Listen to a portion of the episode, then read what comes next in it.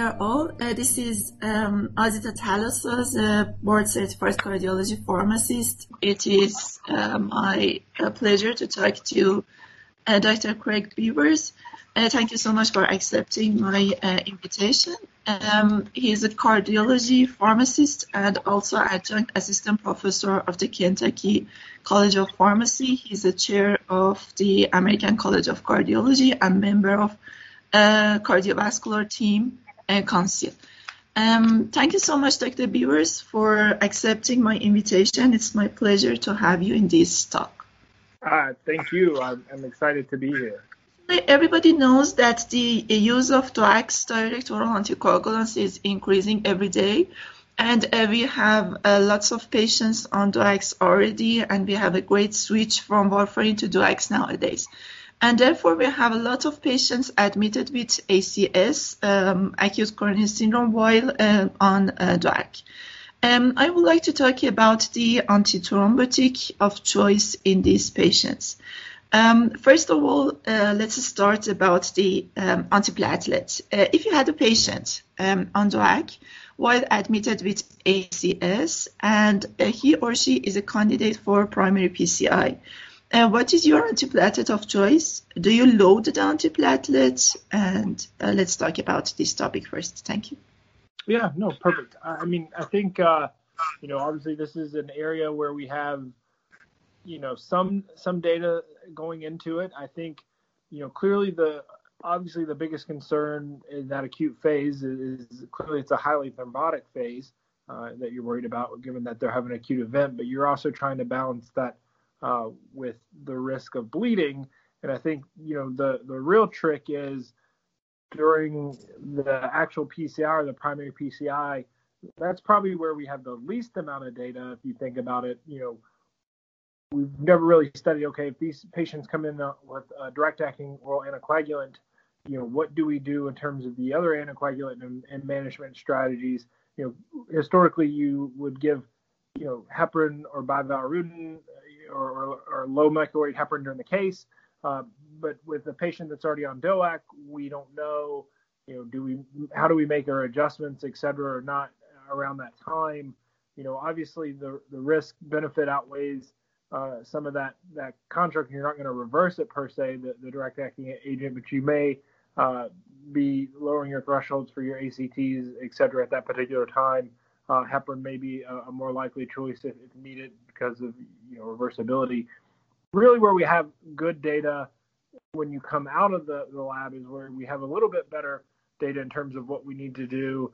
Um, and so that's where you get into this debate. Okay, anticoagulant there and what's the antiplatelet. Now, you, you, know, I know you asked, what about do you load and what do you go with at that particular juncture? Well, if they're not on anything, you know, based on a lot of the evidence that we've seen and a lot of the trials that we've seen, you know, if you think that have been done with the DOACs in these scenarios, if you think about the Augustus trial, the Redual trial, um, if you think about the um, Augustus Redual uh, particular trials or, all the DOAC trials that you, you think of in the, the PCI setting, um, you know, most of those patients were on clopidogrel.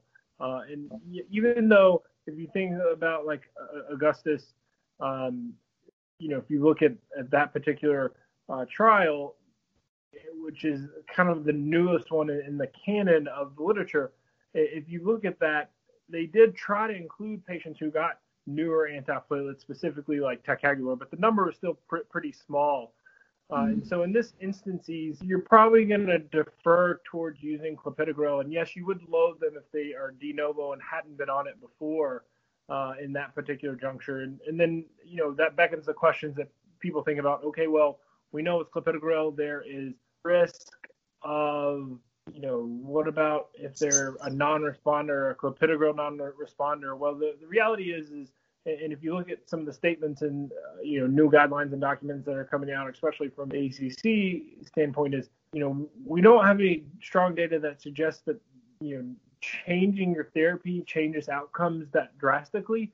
Um, at least when you look at platelet function testing and in, that you know kind of phase. So given all those things considered, the data that we have and the risks that occur, you know, clopidogrel may be your antiplatelet of choice. Now, if you had a reason to, to specifically say, okay, you know, they're not going to be able to tolerate clopidogrel. We know they've had issues or, or, things in the past, or you know, you could you could use ticagrelor in those particular uh, instances. It's just when you look at the overall totality of the data um, that you know compares or looks at these scenarios in the, in the uh, kind of immediate post phase um, and beyond, most of the patients got clopidogrel, and that's kind of what what we kind of have a, a feel for when you look at the antiplatelet scenario.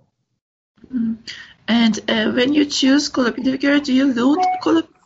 Uh, uh, I, as far as I understand, you said that if the patient was on clopidogrel, you don't reload again. You don't, and, right? If they're new, I would reload them. Or like if it's not a, or excuse me, if they hadn't been on it before, you would go ahead and load them with a 300 to 600 milligram load. Probably, I usually always defer to a 600 milligram. Mm-hmm. Thank you so much. And yeah. the second question is um, about those uh, who are going to undergo uh, primary PCI or early invasive strategy in the setting of an STEMI. Uh, what is your preferred anticoagulant? You mentioned in, the, in your um, talk that maybe heparin could be a better choice due, the, uh, due to the availability of reversal agents. Um, I would like to know your uh, practice, uh, would you use uh, unfractionated heparin, weight heparin, or either bivalirudin, uh, which is maybe um, previously they said that maybe it has a less uh, bleeding consequence if you use bivalirudin. Yeah, so that's that's a very good and, and very good things. Again, this is the, the area where we probably don't have as much data is right in the in the period of the PCI with the the newer anticoagulants or the agents, and and so you're absolutely right. You're looking at the strategy. Okay, well, what am I going to do about the bleeding risk? And clearly, I would always advocate, even from a a non-anticoagulant strategy, think about what are your bleeding avoidance strategies that you could use. Uh, you know, some people are not comfortable doing, you know, STEMIs uh, for example, radially. I think people are slowly gaining more acceptance doing that. In STEMIs, they may be more accepting or comfortable if they're able to do a radial PCI, but really thinking about what are my bleeding avoidance strategies that I can do to minimize those risks. Now, you're right. Historically, we've had the debate heparin versus bivalirudin. Uh, has been shown to reduce major bleeding uh, in that context. You know, it's a direct thrombin inhibitor that theoretically would mimic either you know, dabigatran, if, if you were thinking about that agent and, in prospect, uh, or, or, you know, another direct agent. Um, so I think that's where some of the, the variability comes into play. The good news is, you know, we know that the bleeding risk is relatively lower with some of these agents, and, and sometimes you're you're looking at the risk benefit and saying, well, I have to do something and intervene from uh, time as muscle perspective in terms of their ischemic tissue and so you, you may not be as concerned. But I think, you know, in this particular scenario, it's kind of a gray area. So you could argumentatively say, I'm going to do heparin. I can actually monitor it via ACT, uh, which is not impacted by like a factor 10A assay. I, I, could reverse it if I need to. I can know I can target a, a lower ACT range um, and, and, know that there may be anticoagulant on board. I think the good thing, and you, you can appreciate this as being a pharmacist and coming back to think about this, is really understanding when the patient last took their therapy too, right? Like maybe they took it 24 hours ago. You know that that helps you triage. Okay, what is my true risk? Because if they just took it an hour ago, clearly, you know that's a different risk than if they took it 24 hours ago, mm-hmm. right? If they have renal dysfunction. So you know I think th- this is where some of the, the the gray area exists, but I think you you do your bleeding avoidance strategies, whether that's radial, if you have to do femoral, using a closure device, uh, trying to uh, you know minimize what the, the risk is, paying attention to the your dosing that you're doing, you know, maybe targeting lower, but just making sure there's not thrombosis on board. I mean, really, what you're trying to do is extrapolate based on the literature that we may have, but we have no idea if you know if they're on rivaroxaban, for exa- example, does that you know what type of inhibition are we getting there, and what impact of that is is on the PCI. Um, but if you think in context or contextually, you know, we have data with warfarin that clearly, if they're in an INR two to three, you can, and it's an emergent setting, you can do the PCI, uh, and you just may need to watch yourself. You may not need to use as much anticoagulant, uh, to get what you need to get done. So, you know, I think it's just having to be hyper vigilant about the bleeding risk, minimizing it where you can during the procedural standpoint, um, contextualizing when they actually took the last dose. Um, and I encourage people to research this question because it's definitely an uh, important one to understand. I think there is some data that has been published in, you know, from the CathPCI NCDR, the National Cardiovascular Data Registry that ACC runs, the NCDR, that has kind of started to look at this question uh, and, and, hasn't really noticed the difference in, you know, major bleeding outcomes. But you know, it's still a question we need to continue to work through to address specifically in that that PCI period. So now the question becomes, okay, if it's a a, a STEMI or excuse me, an NSTEMI, and you know they're lower to moderate risk, the question becomes, can you wait, you know, a, a day before you do their PCI or whatever to allow some washout, assuming they don't have high risk features like a high TIMI score or you know elevated thrombus burden. So that's another strategy. If it's an NSTEMI, you can say, okay, you know, are they are they really needing to be urgent and and you know going immediately? So it's just really think thinking about them. Obviously, in a STEMI situation, you don't have as much time to think about those questions, but you just got to say, well, what can we do to mitigate the risk the best we can because we're going to have to to do this and understanding you know when the patient last took their therapy and how to make that a judgment from that perspective. So that's how I would think about the peri, the you know right during the middle of the procedure, around the procedure time. Uh, so, uh, if I understood uh, correctly, you said that in the setting of non-STEMI, if the patient had not high risk feature according to the uh, idea or opinion of the interventional cardiologist, you would postpone the procedure for a day if possible, if the patient yeah, is not at risk. Yeah, if they're not going to be at a, a high detrimental risk, you could try to medically manage them until you felt like it was safe for them to go to the PCI, you know, depending on what the risk benefit may be. Again, every patient is different and every scenario is different, but it, clearly if they are, again, high risk features uh, and, you know, they're going to have things that will put them in a high risk of mortality, you know, features that will put them, uh, then you would clearly have to err on taking them to the lab and you would treat them like you would that STEMI patient, depending on you know when they last took their their, their medications and what would uh, your your bleeding avoidance strategies be and, and how would you mitigate the risk from from that particular perspective so mm-hmm. Thank you so much. What about the setting of STEMI that uh, you should uh, do the primary PCI as soon as possible? What about the dose of unfractionated heparin? Is it different uh, for this population um, versus those that are not on or on oral anticoagulant. I mean, the loading dose that you use and uh, whether the target of ACT is also different yeah. from one population or not. So I would, I mean, again, this is all opinion because there's not a lot of data, but I, I, would target, you know, I would think of it like a patient who may be on a, a 2B3 and 2B3A inhibitor, uh, you know, and target a lower ACT at first you know, getting around the 200 to 250 range. Uh, you know, I would probably err on the side of doing a lower heparin dose if you're going to do heparin and maybe doing between 70 and 100 international units per kilogram, uh, and and then kind of seeing where that ACT falls if it gets you close, and then obviously you're going to know as you start doing the procedure if you're developing a little bit of clot around the guide wire while you're doing that, that you probably need to increase your heparin dosing uh, at that particular juncture. Um, now, if you're doing bivalirudin, I would probably not change the dose. Um, I may, even though normally you don't monitor ACTs with bivalirudin during a PCI, a lot of people don't normally do that. I, would, I might check some uh, an ACT level or two just to make sure we're not just way out there in numbers just to be safe. Now you have to put that in context with, you know, it's, it's the patient's on dabigatran. That's going to make it a little bit more uh, messy to do and may not be ideal in that setting.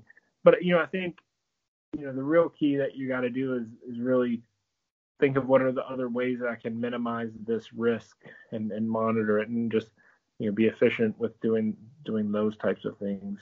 So um, and and clearly you have to think about who are the patients that are going to be high risk for bleeding as well.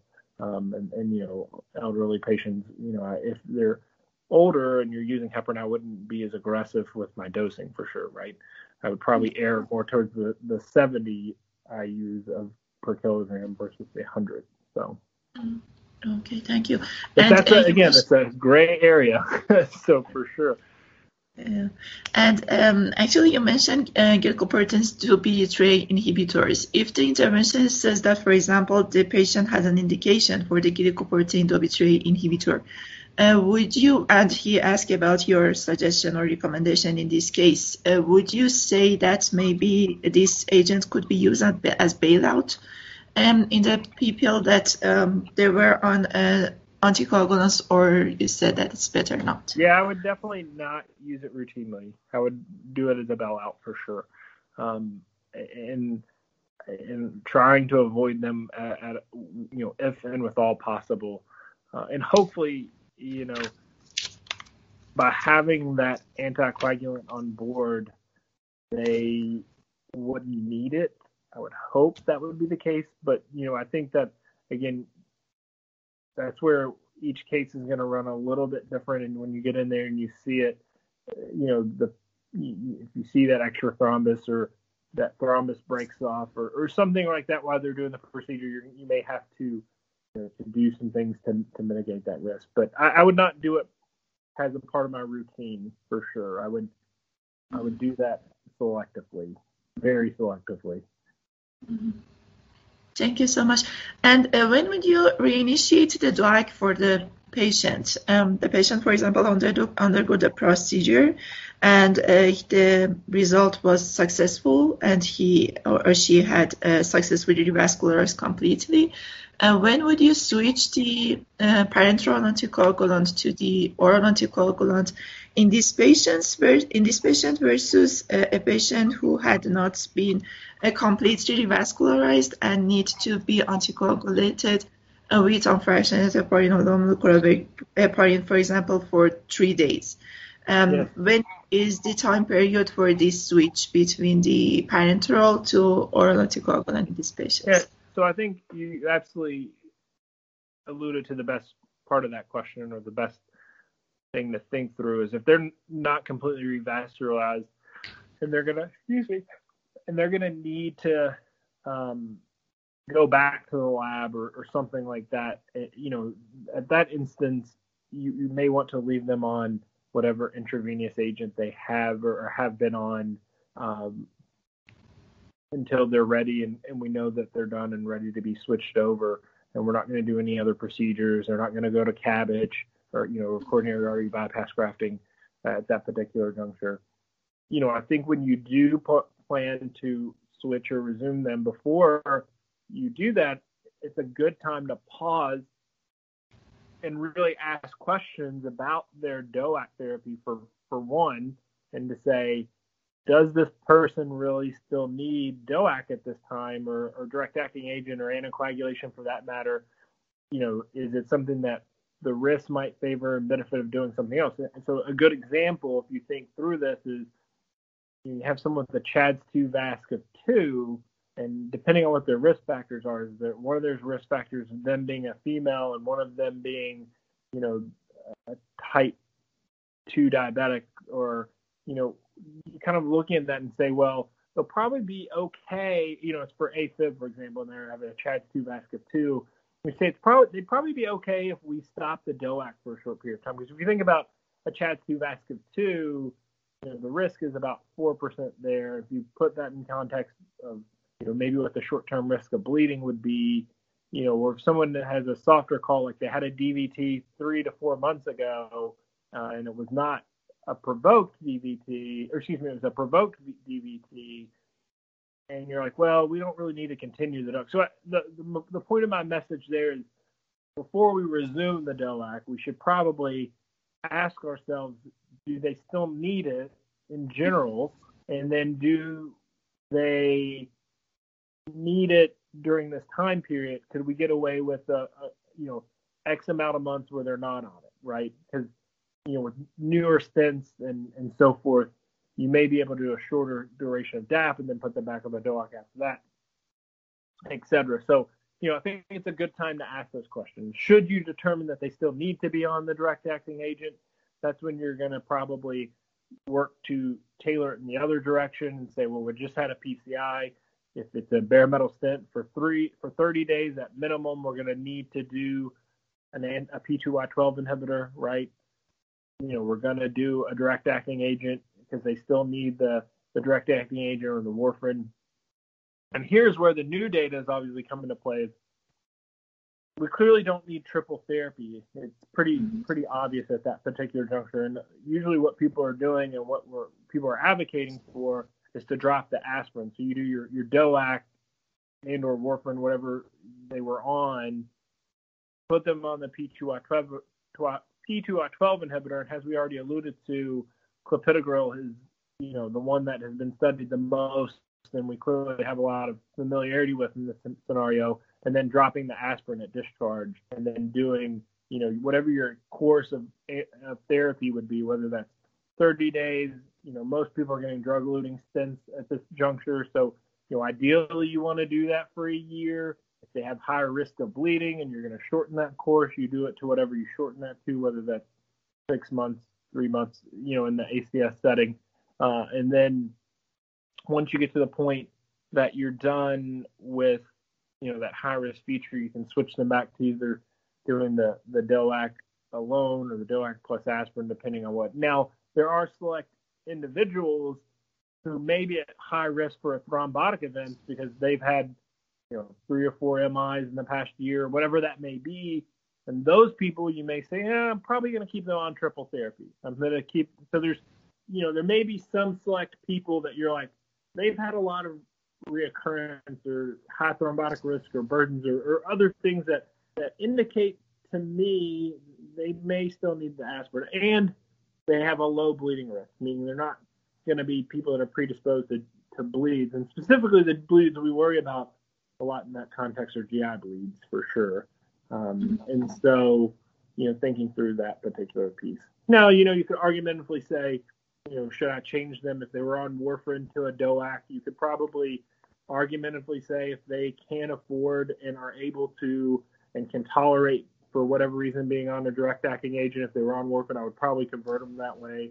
You know, my bias, my biases based on the data is to follow the Augustus trial and use the apixaban, both because it usually has the lowest bleeding rate or risk um, from that, and it's a little bit more forgiving in the context of people with renal disease and those types of things from an AFib population. Now, I will tell you, when a patient has VTE, or venous thromboembolism, that data is strictly we're extrapolating from the AFib trials because there's not a lot of data specifically looking at at those patient populations, and so we're just making some assumption or extrapolation based on the data we have from the AFib population. So looking at the the the looking at the the data from that standpoint.